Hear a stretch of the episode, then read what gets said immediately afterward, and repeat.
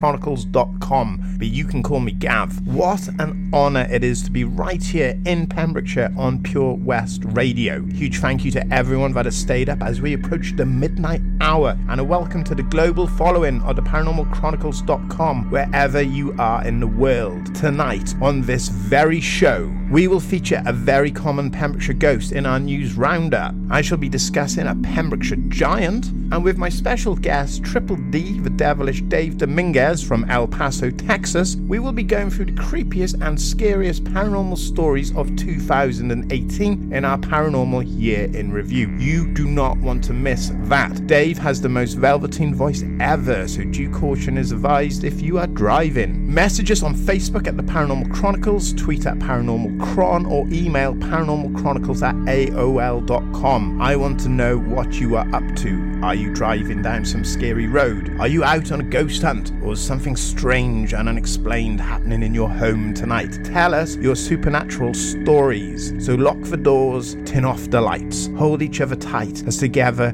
we explore the unknown. Pure West Radio is heading towards the witching hour. But first, this.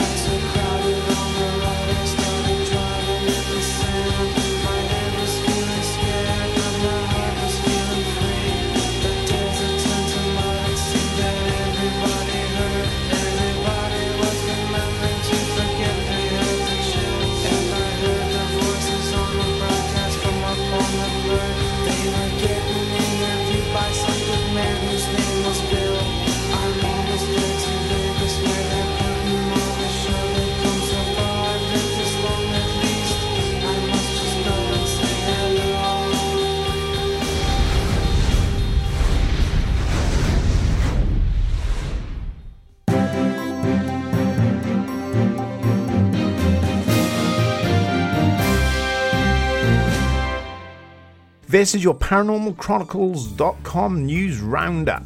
Pembrokeshire ghost spotted. On Monday, the 25th of January, a driver and two passengers travelling the Hazel Beach Road towards Llanstadwell at approximately 11 pm claimed they saw the Waterston lady at the side of the road. They described seeing an old lady who seemed to be bathed in a blue light and dressed in old fashioned clothes. By the time they had stopped and reversed, they claimed the apparition had vanished. The Waterston lady is often seen in the area and is one of Pembrokeshire's most common sightings. The lady is said to be seen in a shimmering blue light, dressed in old fashioned clothes, but a younger version has been seen in rags holding what appears to be an infant. Who is she? Have you seen her? Contact the Paranormal Chronicles on Facebook and let us know. If you are traveling those roads, please be careful and please have your dash cams and phones at the ready. Who knows what you may encounter? 160 UFO sightings reported in Washington state last year. Some 160 UFO sightings were reported in Washington state, about one every 55 hours on average, according to the National UFO Reporting Center. The center receives UFO reports from all around the world, but says it makes no claims as to the validity or the information in any of these reports. Obvious hoaxes have been admitted, they say. However, most reports have been posted exactly as received in the author's own words. We hope that this information will prove to be useful to the general public and the UFO community at large. The center reports that Washington state has the third highest number of total sightings in its database, behind California, which is number one, and Florida, which is number two. American Bigfoot sighting. In the foothills of Northeast Providence, United States, in January, a local resident and a group of friends spotted a large and unfamiliar looking figure lurking atop a rock on a hillside. Noting its apparent towering structure, the man's remarks, Seriously, look how big it is, before hastily concluding, I think it's a Sasquatch. The camera then zooms closer to the alleged creature, showing the dark, large figure moving slowly on the mountain. One of the witnesses, Austin Craig, was so convinced by the sighting he took the day off work to find more evidence of the legendary monster's presence in the area. What do you think? Do such creatures exist? Have you spotted a Pembrokeshire Bigfoot? Finally, news just in local paranormal team, Paranormal Post Mortem, led by Lee and Tila Grant, are breaking news that they have sighted a black monk apparition at Pembroke Castle. Head over to the Paranormal Post Mortem Facebook page for more information. More on this when we receive further info. If you have a news item, then please contact us at the Paranormal Chronicles at AOL.com or check in regularly at the paranormalchronicles.com for breaking paranormal news. That has been your Pure West Radio Paranormal Chronicles News Roundup.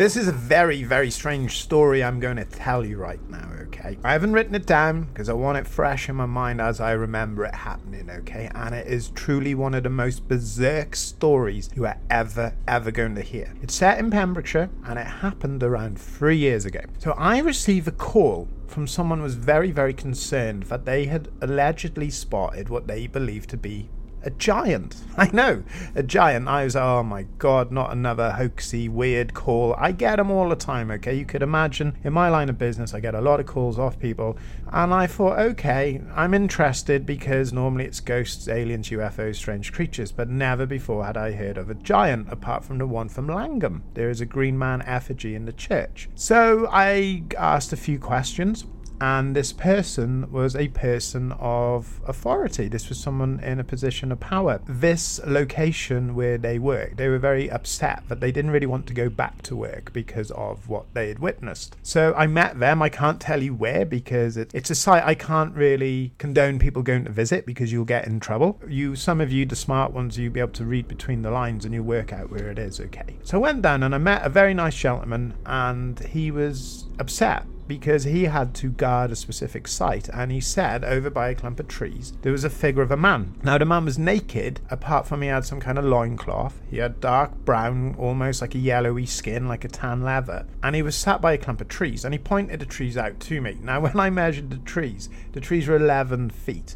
Okay, and this thing was sat next to him and was as tall as these trees. This creature was said to have its knees up to its chest and it had his arms on its knees, just looking out towards the sea. And the creature stood up and walked off. And the man was terrified. He said it was naked apart from his loincloth. It was very lanky. It had it had unusually long limbs, long legs, long arms. I investigated as much as I could there was very little I could do. I couldn't find any any footprints. I couldn't find any damage to the trees. There was nothing I could find. Now this area did have a lot of tunnels, so I thought possibly there was something in one of those. So I did an experiment with a friend.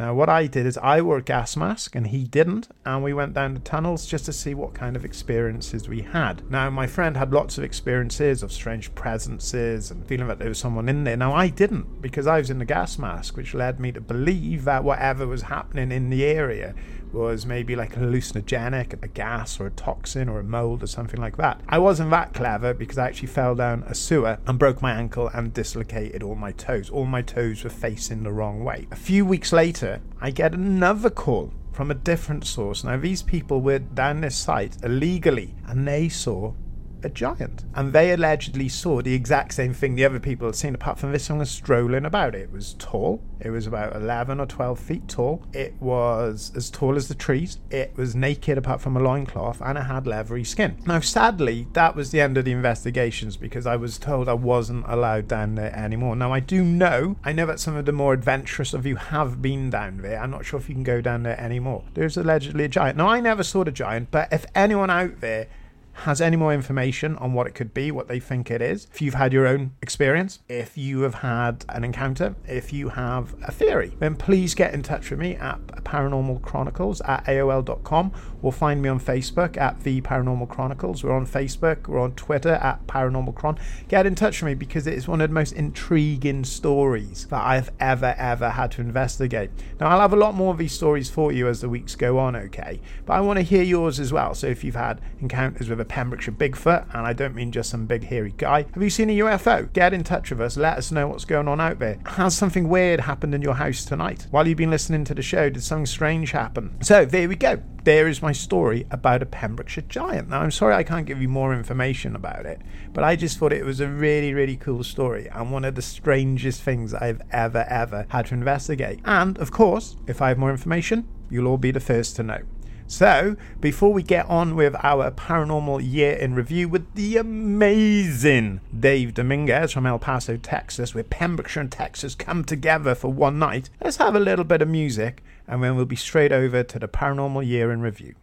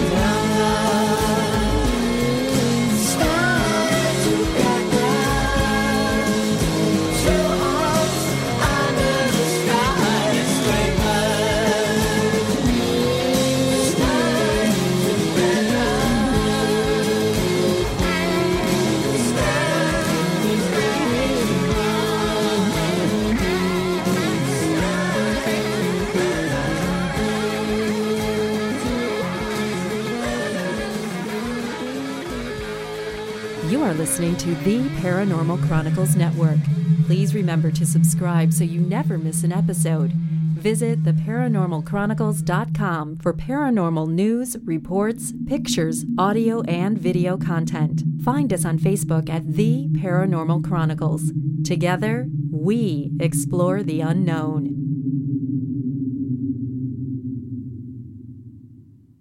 Good evening, and I would like to welcome you to a very, very dear friend of mine. His name is the devilish Dave Dominguez. How are you, Dave? Hello, Gavin. Very, very well. How are you been? It's great to be here. Thank you for having me on. It's been a while since we've done something, isn't it? We've been, both been very busy. Been very busy, you know, been very much in demand. I've been very much in demand lately, and, and I haven't been able to, to do much as far as uh, the paranormal world is concerned. But, you know, I'm back and I've dealt with a few a few things like uh, the laundry and the dishes, and that's where I'm demand. My wife is demanding me. People in don't realise, right? They don't realise that when you're in the paranormal, you still got to do the chores. You still got to pick up the right. trash. And I understand you're writing a book. Yes, I am. Yes, I am. And as um, maybe some people know, I'm I'm retired law enforcement. I spent 24 years with the sheriff's department here in El Paso. I'm from El Paso, Texas, and uh, I spent 10 years out on patrol and 14 years with the 911 center. And we saw a few interesting things, heard a few interesting things, and I have a few interesting stories, paranormal related and some not so paranormal related that I'm writing about, and and hopefully, uh, you know, I'm getting pretty close to finishing that up. I'm so excited for that book, Dave. Honestly, that's going to be amazing because I don't want to say now because we've got to do the year in review. But oh my God, you have seen some crazy, crazy things. And like, I'm just going to give people a little taster. I like the story about the gravestones that were moving, but I'm not going to say anything more because I want people to read your book when it comes out in 2020. It's going to be uh, quite a bit. It'll be it'll be worth the wait. It's it's very interesting. It even uh, even I mean, when I read it back, it gives me the creeps. Oh, brilliant. But you're quite safe in El Paso, aren't you? Because you got you, Dave, have got so many guns. Do you need all those guns? it's uh it's our right to have them, and um, we have them because well, our founding fathers were very very smart when they wrote our Constitution, and it's in it's not because uh, we we're we have weapons because of hunting or any of that sort of thing. It has nothing to do with it. It's it's to protect us from in the event our government goes goes sideways. I mean, look what happened in uh, Nazi Germany. They confiscated all the guns, and you know we all know what happened there. We all know what happened in in China. We all know what happened in uh, in Cambodia when gun confiscation came up. So um, yeah, so our founding fathers they knew what they were talking about. So that's why uh, many of us are armed to the teeth. Fair enough. I don't think many of us in Pembrokeshire are armed to the teeth. If we had to, I think our best weapon would be harsh language. I'll send you a slingshot. Oh, yes, that'd be amazing. Right. David, let's get on with the Paranormal Chronicles year in review. And if you're listening, Claire Elliott, both of us miss you so much, and we will have you back on the show soon. Get better soon, Claire. Yes, Claire, get well soon. Yeah, we miss you, pal. Right, Dave, Paranormal Year in Review. You're going to start with something kind of tickled you a little bit, didn't it? Yes, it did. Yes, it did, and it involved um, a ghost witch. Now, there was report of a ghost witch in uh, in Mexico, and th- there was some video of it flying around, and what it appeared to be like a blob with a with riding a, a broom, literally. If you if you, I guess you could wrap your imagination around it, and and it was videoed, and, and it was seen by by several people in this village. It caught my interest is because I've heard about this stuff, and uh, living so close to the border, you know, we're right on the border. We're right on the border with Mexico, and we hear all these stories about things that happen over there, and and I write about some of them in my book.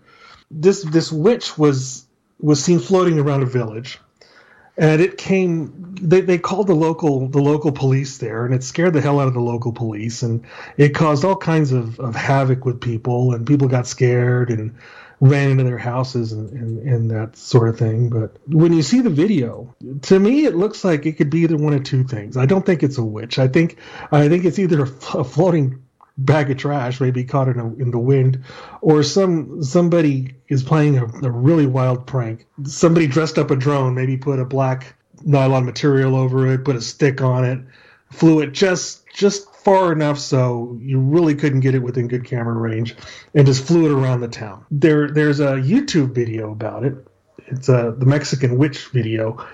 They're doing this news broadcast. These Mexican news people are there, and they're they're doing this really serious news broadcast, and they're interviewing people who saw it, they're really scared and they're interviewing the police officers there that night that it happened. And there's video and there's video of, of several other cops from the other towns showing up and the federal police showing up and, and they're doing sobriety tests on the cops that, that claim to see this witch. And it's, it's pretty comical. That, that story just really, really got me. Because it looked It like a funny. witch. Because you're on the border, if you don't mind me asking, do the Mexicans have the same imagery of the witch that we have in the West in terms of, you know, the black cloak and the broomstick and the hat? Is that something that the Mexican people kind of have? In, in a way, yes, they, they do. Um, but mostly they think that, that witches turn into owls. And they call them la lechuza, meaning the owl in Spanish. And that's uh, that's what they they believe. And I write about that in my book. There was a story my grandfather told us about that. My grandfather lived lived in Mexico, and he uh, and he owned a ranch. He was a he had he owned a huge ranch out there, and he he talks about his encounters with with these owl creatures, and uh, it's amazing. A lot of people believe him. A lot of um, uh, people with incredible credentials have actually come out and said they've seen these creatures, these these witches turn into these owls and fly away. Um, doctors have seen them, policemen have seen them, pilots have seen them over there, and there's just hundreds and hundreds of stories about them. Very interesting because in ufology, the owl is related to alien beings and alien visitation. I'm I'm I'm writing my fourth book, which is mm-hmm. based right here in Pembrokeshire. I've been doing a lot of research into ufology, and the owl is a is a common image that comes up in ufology. So maybe there's a bit of a link. You know, culturally we see things differently. But do you think possibly there could be a connection between witches, aliens, and owls, or is it just owls and witches? Well, you know, I think it's just um, you you see things in your mind kind of plays tricks on you, and, it, and your mind tries to make reason out of out of things. So that that could be it, or it could be some sort of alien creature that we're we we don't know what to make of it. So we're saying, well, it's a witch. It's supernatural. It's just, but it's probably some technology we don't know about, and um, that that could be a factor as well.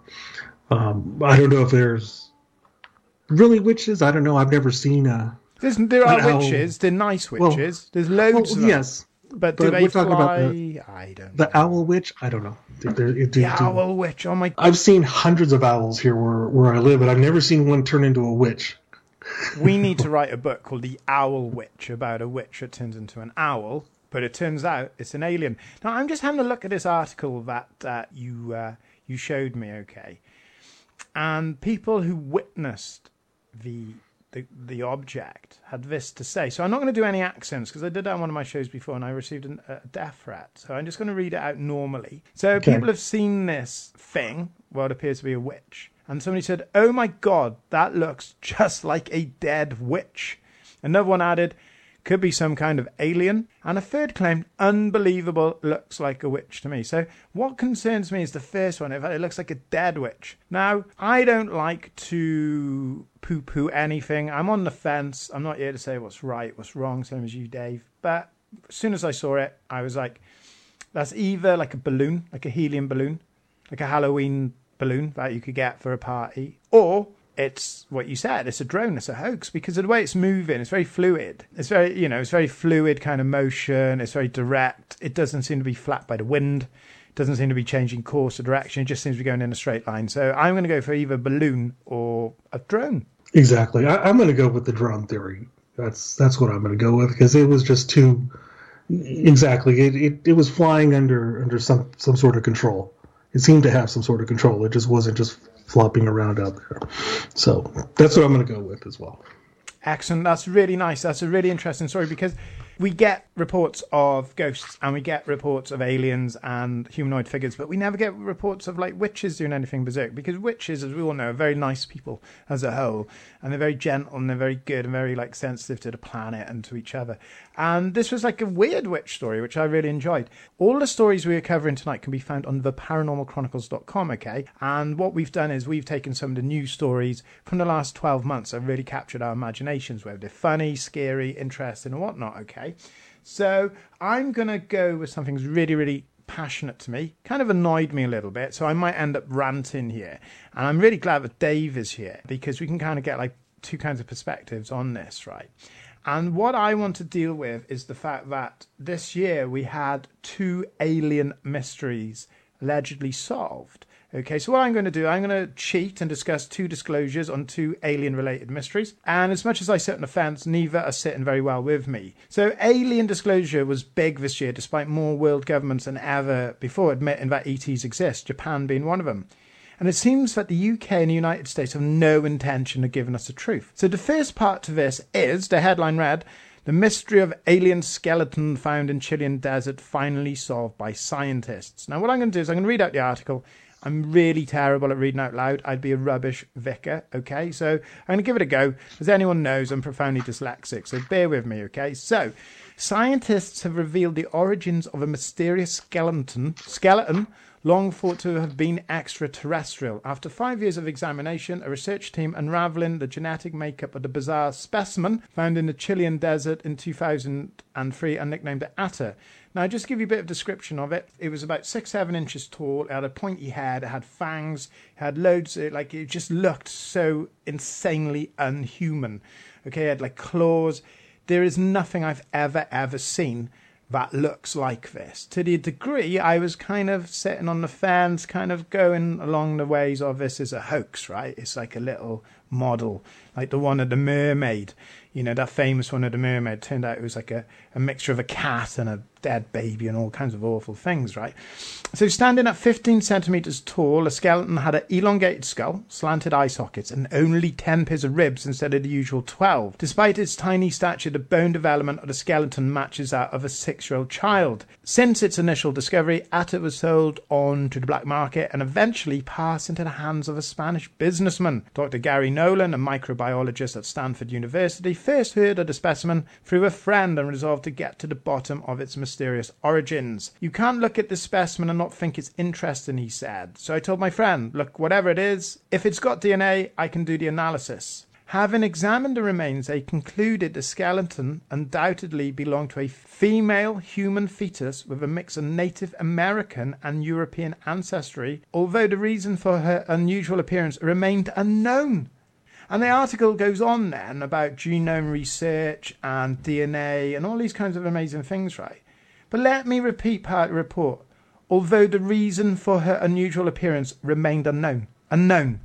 Unknown as in no closer to solving the mystery at all. But if you tell enough people that it's solved, then they will forget about it or tell each other that it has been solved. And then people people forget. And clearly it's not. So I'm not in a position whether to say it was an alien or not. But my God, that looks like the most inhuman thing ever. Watch YouTube version of the show or head over to the paranormalchronicles.com to have a look at this picture if you're not familiar with it, right? But I think it's very, very wrong to say it's been solved when it's not. What do you think, Dave? Do you ever see anyone walking around in El Paso looking like this? Not lately. No, I haven't seen anybody like that. But, um, but I did. I did read the story, and it was very intriguing. And and I think that it's it's kind of odd. Like they say that this um, this fetus, it was uh, it's from the seventies, so it's not really that old. It's not hundreds of years old, thousands of years old, um, as we usually think about uh, ancient aliens and that sort of thing. And then um, what I got was they were trying to spin the story about how it had four genetic mutations um, involved with bone disease and whatnot, and they don't know what they are. And you know they, have done so much testing on, on DNA and so many uh, breakthroughs on DNA that they don't know what these genetic mutations are. They wouldn't know. They've never seen them you know this and then they're claiming it's from the 70s but yet they haven't seen anything recently like that. I, I, I don't buy it. I don't buy it. I, I, I think that this is probably something that uh, they stumbled upon and and they're, they're just spinning it. They they really don't know. They don't have an answer. Um, I mean, it's probably much older. So that's that's that's my take on it. I would have preferred if they said it's a hoax and that it's been manufactured, you know, using various animal parts, you know, like a puppet, Mhm. okay. But the fact they're saying it's solved when they don't actually know, that what annoys me. You've got the good skeptics, okay, the skeptics out there who actually do their research and they work really hard trying to find a rational explanation.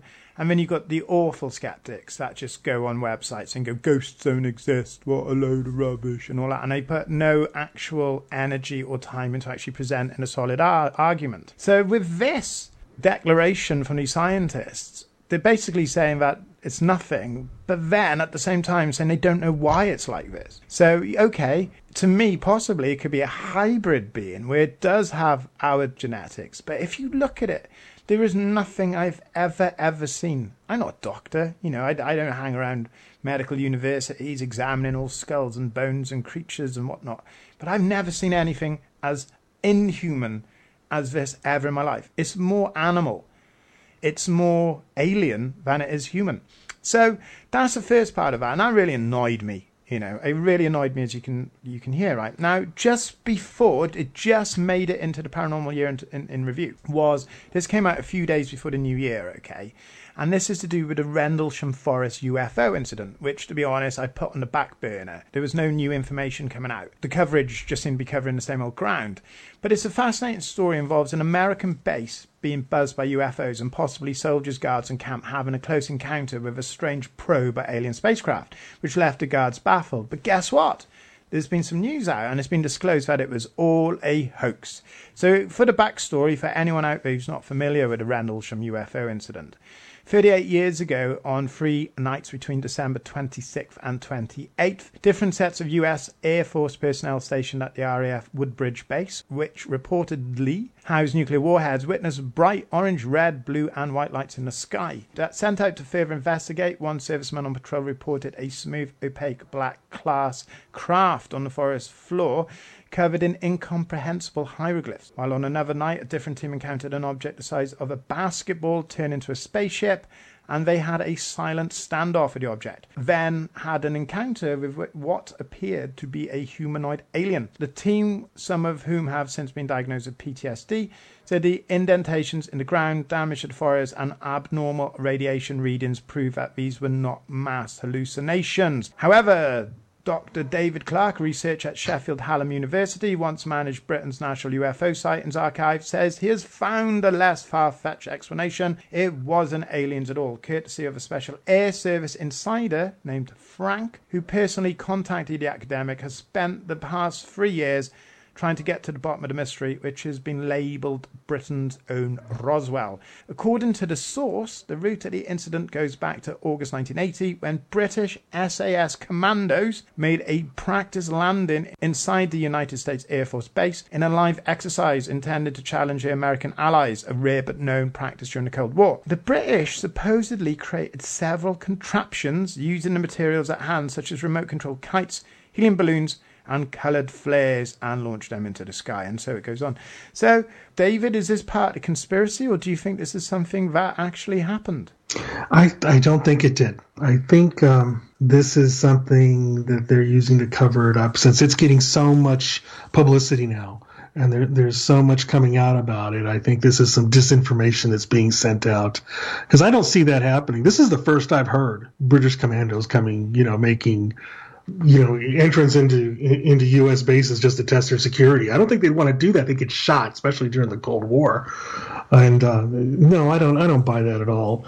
And and I don't and I don't see that happening. You know, these these guys probably have better things to do back then. You know, the the cold the the cold well, the Cold War was really getting pretty hot back in the '80s, and and uh, you know, you really didn't want to go and and test and test the U.S.'s um, security, especially on an Air Force base with nukes. So no, I don't. I don't think it happened. I think it's just disinformation being put out. I'm, I'm more than happy to accept, and I'm sure that there are military-minded people out there, former servicemen, both sides of the Atlantic, American and, and British, that could probably prove that such exercises were conducted. I imagine people at a very high up level were aware of it, and maybe they did do it to probe it you know, just check the defenses. That's the best way to find out if your defenses work. And I'm kind of satisfied with that. I'm not saying it's necessarily true, but I'm kind of satisfied that is a possibility. It's the fact that the story for, you know, 30 odd years has suddenly a guy who's unknown, he's given his name as Frank, he's come out of woodwork, he hasn't given any credentials that he was actually in the SAS, which would be difficult to do to begin with, then says,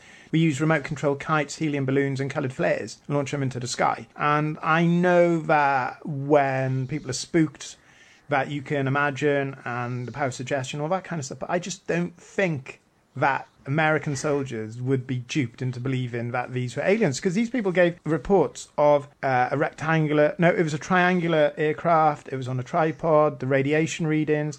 You've got the actual recordings of the night, and those those soldiers, they're scared. They are baffled by what they're seeing, and I it just doesn't sit with me. And you know, the paper gave it two column inches, and that was it. And again, people talk about Rendlesham now, and they go, "Oh, I thought that was I thought that was solved. It was the SAS." So what I did was because I was really upset. I published the article to 40 groups, including MUFON and, and groups like that, just to see what the reaction was, mm-hmm. and it was about a 90 percent no, the feedback was out, outstanding with so many people. And we're not just talking about UFO, UFO enthusiasts and people in tinfoil hats. We're talking about members of MUFON, members of the military, people who were here in the 80s from America, part of the USAF. They're saying that never happened.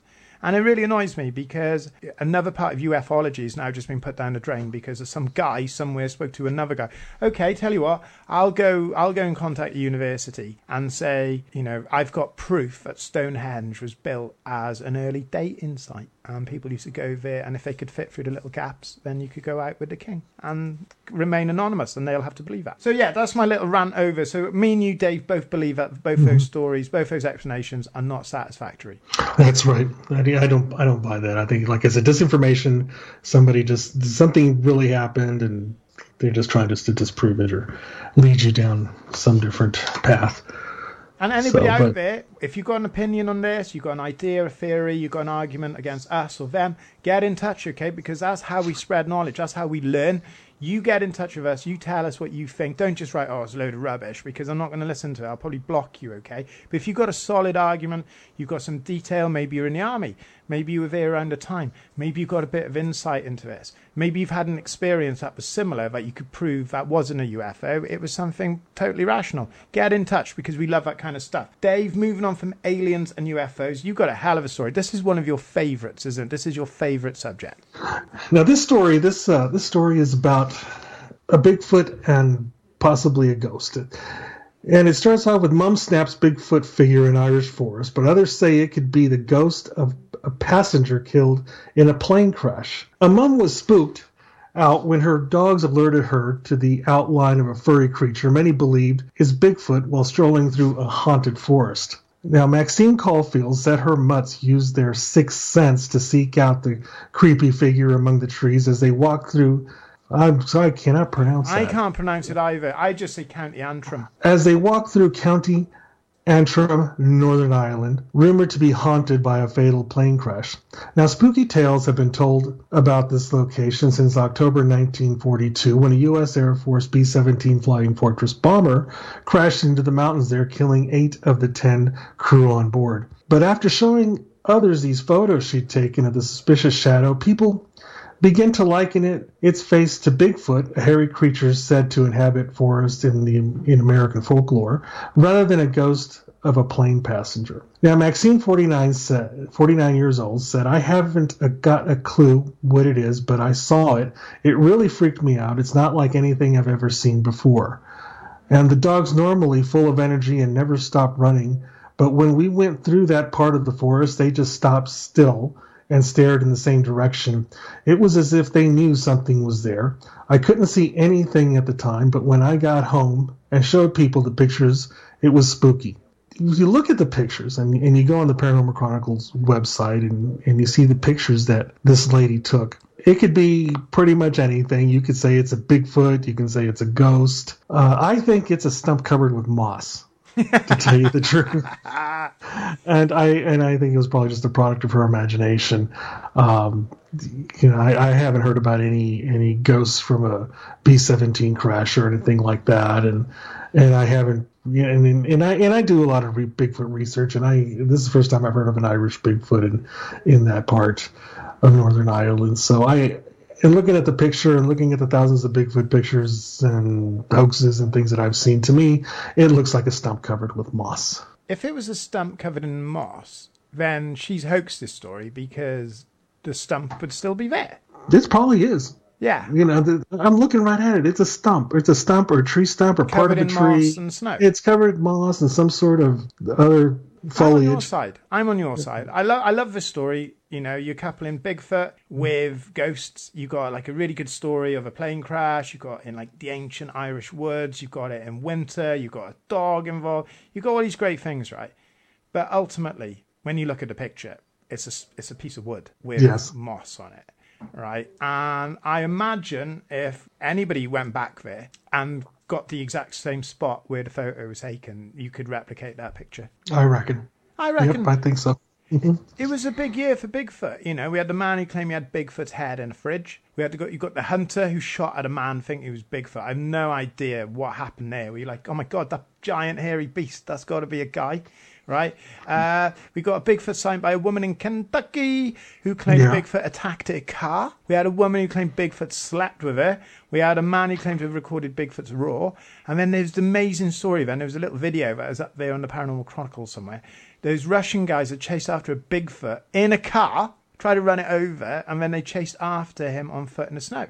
So why do you think? Because it's not just America; it's big in America, but it's across the world. You got you, you've got the you know you've got the Yeti, you've got the Yowie. Pretty much every culture, every culture. A friend of mine said there is no Bigfoots in the UK, and I was like, you'd be you'd be surprised. There's loads. There's hundreds, dozens of, of sightings of, of Bigfoot all the way up into Carmarthenshire, down here in West Wales. I don't know if Pembrokeshire's got its own Yeti. If anyone has seen a Pembrokeshire Bigfoot, like a real one, not just like a big hairy guy, let us know because I'd be very interested to find out. But Dave, why do you think we are so enamored with the myth of Bigfoot? What is so appealing about this mysterious creature? Well, it's it's the unknown, and it's something that uh, people have been speaking about for years. Uh, it's it's kind of like it teases you. You know, you see the the footprints, you have the blurry images, you have the reported sightings, and then you have the anecdotal evidence, and it's and it's all just like a big tease. It's almost like you almost have them, you almost have the evidence, but it's but it's just not there, just out of out of arm's reach. Proof is just out of arm's reach every time, and I think that's what captivates people about it. And it's so old, and it's just it's just it's, it's just an enthralling story. In the Paranormal Chronicles magazine, which go to the paranormalchronicles.com, go to magazine. It's a free e-magazine. It's electronic. There's no subscription, no sign up, nothing. You just read it. It's a flip book like you get on Kindle, okay? And it's 125 pages of paranormal goodness from some of the best writers in the world, including your very own cousin who wrote uh, uh, an article on Bigfoot. And there's plenty about the, the haunted horror of Haverfordwest. There's some uh, Pembrokeshire stuff in it. But one of the articles I really, really enjoyed, okay, was written by a guy who's got a book coming out next year about Bigfoot. And he said that Bigfoot was an alien probe, and that's why it could disappear. That's why it acted. It was very human, but it could disappear. It was actually a human. It was. It was actually an alien probe sent here to monitor us. How do you feel about that? I think that uh, he saw the same episode of the Six Million Dollar Man back in the seventies. With Andre the. Giant. Andre the Giant. Yes, I think that's that's what. Yes, because that's what it was. It was an alien probe, and uh, it was Andre the Giant playing Bigfoot, and this thing was sent down by these very advanced aliens to to monitor us and gather information. And that's that's what the uh, that episode was about. Two part episode, might I add. And um, I think that's where maybe he got that that story. It But was I a don't, I don't, I don't buy. horrendous costume. Andre the Giant in Yeah, a it big terrible. brown Mhm. onesie with gravy all over his face and a big wig. I didn't even know it was a wig because he had big curly hair anyway, but a big beard. Yeah, yeah. He looked horrendous. It was it was just terrible. But it was a funny episode. What the heck? I, I, just, I think I think the Bigfoot can take six million dollar man any day. You know, sorry, sorry to Lee Majors, but that's just my take on it. One day, hopefully, that battle will happen. It'll be it'll be it'll be at a WrestleMania, right? Yeah.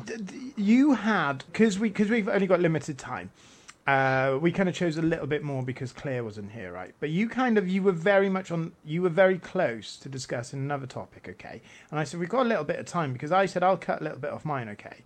And that was to do with a demon cat. What was this story about the demon cat, Dave? Yes, this demon cat is supposedly haunting the the U.S. Capitol building, and it appears to people. Uh, a lot of times, it appears to the security guards, the night shift security guards at night, and supposedly, once they see it, they uh, they become ill, or it's uh, harbinger of death, or or what have you. and this this cat has been seen for for a couple of generations now. The capital's very old. It was built in the built in the 1860s, 1850s, and what what I remember after reading that story, I remember as a as a kid. I guess I was in the fourth grade. I was 10, 11 years old. Our teacher uh, was talking about the Capitol building and when they built it, and she mentioned that when they were building it and shortly after it was built that the place was riddled with cats it was full of cats cats just seemed to to go in there and and just take up take up room you know find little cubby holes have their babies the place was just lousy with cats back in the 1800s uh, early 1900s and it wasn't until maybe around the early 1900s they finally got were able to get rid of the cat infestation. So to me, that's that's where you see the the footprints in the concrete when they were laying the concrete because there was cats everywhere. There was stray cats, and and that's that's what really stuck out in that story. I thought, well, I know what that is. I remember the teacher told me when I was a little kid what it was, but the the story goes on to say that that it could be the imagination of these. Uh, these security guards who would get drunk and supposedly see things and supposedly after you see this cat you're sick for a few days so that's how they uh, they get drunk tell their boss they saw the cat and were able to get a couple of days off to sleep it off and then go back to work so that's i thought that was pretty funny believe that. I yes somebody'd rang when I was running my call center. Somebody'd called me up and said, "Oh, can't come into work today, boss. Why is that? Oh, I saw the demon cat." I'd be like, "I'll see you in twenty minutes, or you're sacked." that that that would be very, you know, I'm, you know. I worked in Ammanford, and there was some there was, there was some interesting people up there. So who knows? Um, I like the idea of the demon cat. I like the idea of haunted animals. Like you know, I love animals. You know, and you know, not like sharks or something. I wouldn't want to strict that, but I mean, like your domesticated animals, cats and dogs. They're very mm-hmm. loyal, and they're mm. very much a fixture in our life. They're like family, and the idea of haunted pets is, is quite nice. It's quite reassuring. There's one here in Haverfordwest up by Haylet Grange, which is a black-headed dog. And then not as nice, there's the Devil Hound of Llanmill, which is just on the mm-hmm. outside, on the outskirts of Narberth. And there's a large black dog with red glowing eyes, and that worries, you know, other pedestrians and a guy on a moped and some people on a horse. And I love that. And I, the, the Devil Hound of Narberth is probably the third most prolific report I get from members of the public in Pembrokeshire saying that they've seen the, the devil hound, a big dog with red eyes. And I think, like the, the, the phantom hitchhikers and whatnot, I think that's just a standard part of urban mythology. You know, everyone's got like a devil hound, or they've got a, a, white lady, or they've got a phantom hitchhiker. And I think it's just in, in, in, ingrained into our society. We'll have to do a show, David, one day on ghosts uh, of the White House and things of that nature and what US presidents have seen UFOs. I think being an American, you could really give us a lot of insight into that. Yeah, it's been it's interesting that we have had a couple of presidents who've reported UFOs. Uh, Jimmy Carter reported one, and Ronald Reagan did when he was government governor of uh, California. Oh, Dave, So I want to are- talk about it now. We haven't got time tonight, but we will definitely do that show. But but I must add, you know what? I, I love cats, I do, but I can't eat a whole one. Oh, Dave, oh my God. uh, Pembrokeshire, they're animal lovers. They, they're going to come to El Paso now. Oh, I'm sorry. I'm sorry. They're And for those come- of you who don't don't love cats, you know, you obviously haven't had one prepared correctly. Oh, David, you got to stop with this. You grow, you grow your own chilies. I've never seen such gigantic beasts. Oh yeah, yeah. You got to come down to Texas and see some gigantic beasts. you got to come to Wales. Is it as cold as it is here you? Um, well, it's cold, but you know, you you guys, I guess, are more humid, so it probably feels colder. It's a dry cold here. Um, you get the winds just blowing, and you know they can hurt. They hurt. It's cold. So yes, day before yesterday, gosh, it was tremendous. We had some really, really strong winds, and the, the temperature was I, I don't know what it is in in uh, in Celsius, but I guess Fahrenheit it was about forty degrees outside, and the wind chill was like twenty. Probably about zero here. It's about zero. hmm Yeah. So that was it, it got pretty cold, and then yesterday we were running around in t-shirts and shorts. Eating So- chilies, hating cats, what evil people you are. I'm Yes. for my last story, right? What I'm going to do is it's not a cheat, but what I'm going to do is I want to talk about the excellent paranormal year we had right here in Pembrokeshire. I came back home to Pembrokeshire in around September, and I was just had a mountain of reports to go through. We had a sighting of a ghost monk at Priory Ruins, and I actually took a picture of a solid being which, to be honest, is probably just another person. It's just unusual at two in the morning if you see anybody out in a place that is reputedly haunted. If you see another person out in the mist, you're going to think it's a ghost. And there were some very interesting formations where the, the mist kind of bunched and grouped together. And with pareidolia, with suggestion, you can kind of see that, you know, that you could make out the figure of a, a monk. And that was very interesting. And then we had lots of monk sightings on Union Hill and on the parade in Haverfordwest as well, which was great. We had loads of really good paranormal investigation teams from all over Wales, from South Wales, from right here in Pembrokeshire, from Ceredigion, all coming down to investigate things like the Owl Man and the Monk. Then I had a series of pictures of ghosts in windows. I had about two or three pictures of ghosts of in Haverfordwest of ghosts appearing in windows. One of them you like was in a reflection. And of course, for me personally, it was the the reception my book, Haunted Horror of Haverfordwest. And at the book signing at the amazing Victoria Bookshop, we sold out on the day. I was just so humbled by the response we got. I got to talk to a lot of people. At the beginning, there was a big queue of people, so it, I didn't get a chance to talk to everyone. But the amount of people who had the ghost story or experience or UFO sighting or cryptid, and it made me really realize how what vitality we have in Pembrokeshire for the paranormal. I would love for Pembrokeshire to become a paranormal hub where we have our own uh, conventions, we have our own expos, because we've really embraced it. I was a bit worried about Haunted Horror of Halford Haverfordwest, thinking that people might go, you know, not another ghost story, but they really, really embraced it. It terrified the life out of them. I'm excited to spend a whole year back in Pembrokeshire and just see what the people out there. We've got Steve Parsons' show, which was on just before us, right? He's been going since April last year. Fantastic knowledge, right? We've got more and more paranormal groups coming through. We've got more and more psychic mediums coming through. We've got more and more UFO groups. And it's just a very, very, very exciting time. Now, if you're listening and you haven't heard of all these ghost stories, you haven't seen these photos of ghosts in windows and UFO reports, go to the paranormalchronicles.com and it's all in there. There's a little search bar. You can just go through article by article or just get in touch with me through the Paranormal Chronicles and I will send you a link to anything that you're interested in. But I, what I want to know is, Dave, which is more haunted, do you reckon? Pembrokeshire or El Paso? Um, that's a toss up there. Uh, Pembrokeshire, of course, has has a much older history than El Paso. El Paso has a history quite a bit, about 500 years, four or 500 years. And we do have a lot of ghosts and a lot of oddities that go on here. We do have a lot of witchcraft that happens here. Uh, unfortunately, a lot of Satanism that happens here. But uh, I think it's a toss up. I think both.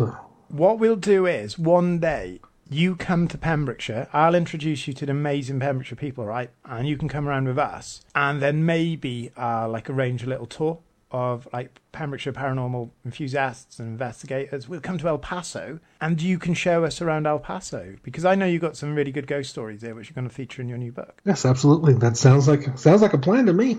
It sounds absolutely amazing, David.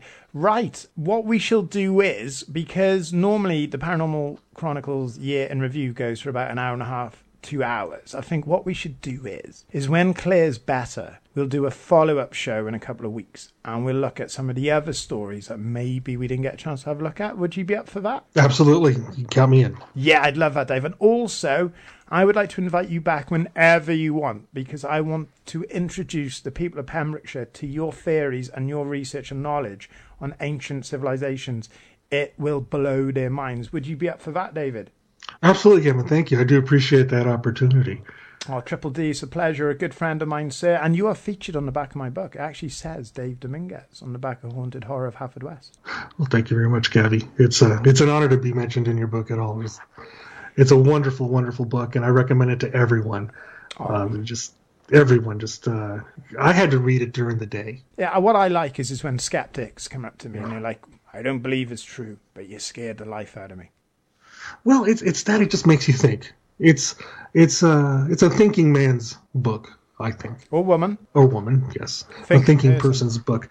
It's uh, it's not your normal slasher, you know, scary book. It's it, it it really puts it out there. It really makes you think, and it stays with you. Well, when you come back on, what we shall do is to celebrate the fact that you, with your velveteen, beautiful voice, Triple D, what we will do is when you come back on the show to celebrate your return, we will give a signed copy of Haunted Horror of Haverfordwest to one lucky listener. How's that? That sounds great. Brilliant. Right, Absolutely. David, thank you very much. My love to your family, sir, and we shall have you back on the show soon. Thank you, Gavi, and good night, everyone. And thanks for listening. Happy New Year to you, my friend. Take care. Happy New Year. And here we are, a few moments away from the witching hour. It is nearly midnight in the Shire. A time to say goodbye to today and prepare for a new dawn of possibilities tomorrow. What will you dream of? What will watch you while you sleep? What will walk unseen through your home? What will silently pass through the sky as we slumber? And what beasts lurk in the fields and hills of our sleeping county of Pembrokeshire? Thank you to Pure West Radio, to Toby, to the followers of the Paranormal Chronicles, to Triple D, the devilish Dave Dominguez, to everyone that stayed up to listen. Head to the paranormalchronicles.com forward slash radio so you never miss a show. Listen in every Thursday, 11 till midnight. This has been the Paranormal Chronicles radio show. I am JL Davies, author of Haunted Horror of Haverfordwest. Till next time, sleep well.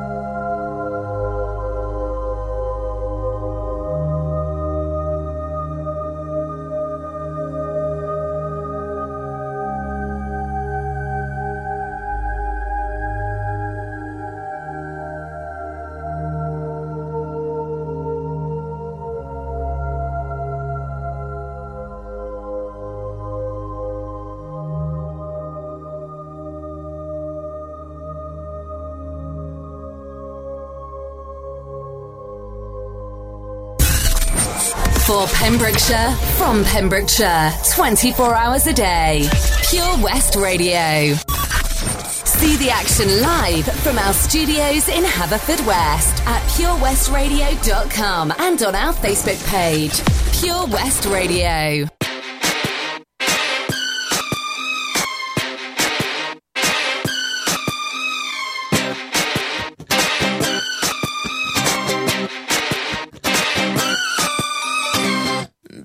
Can't you see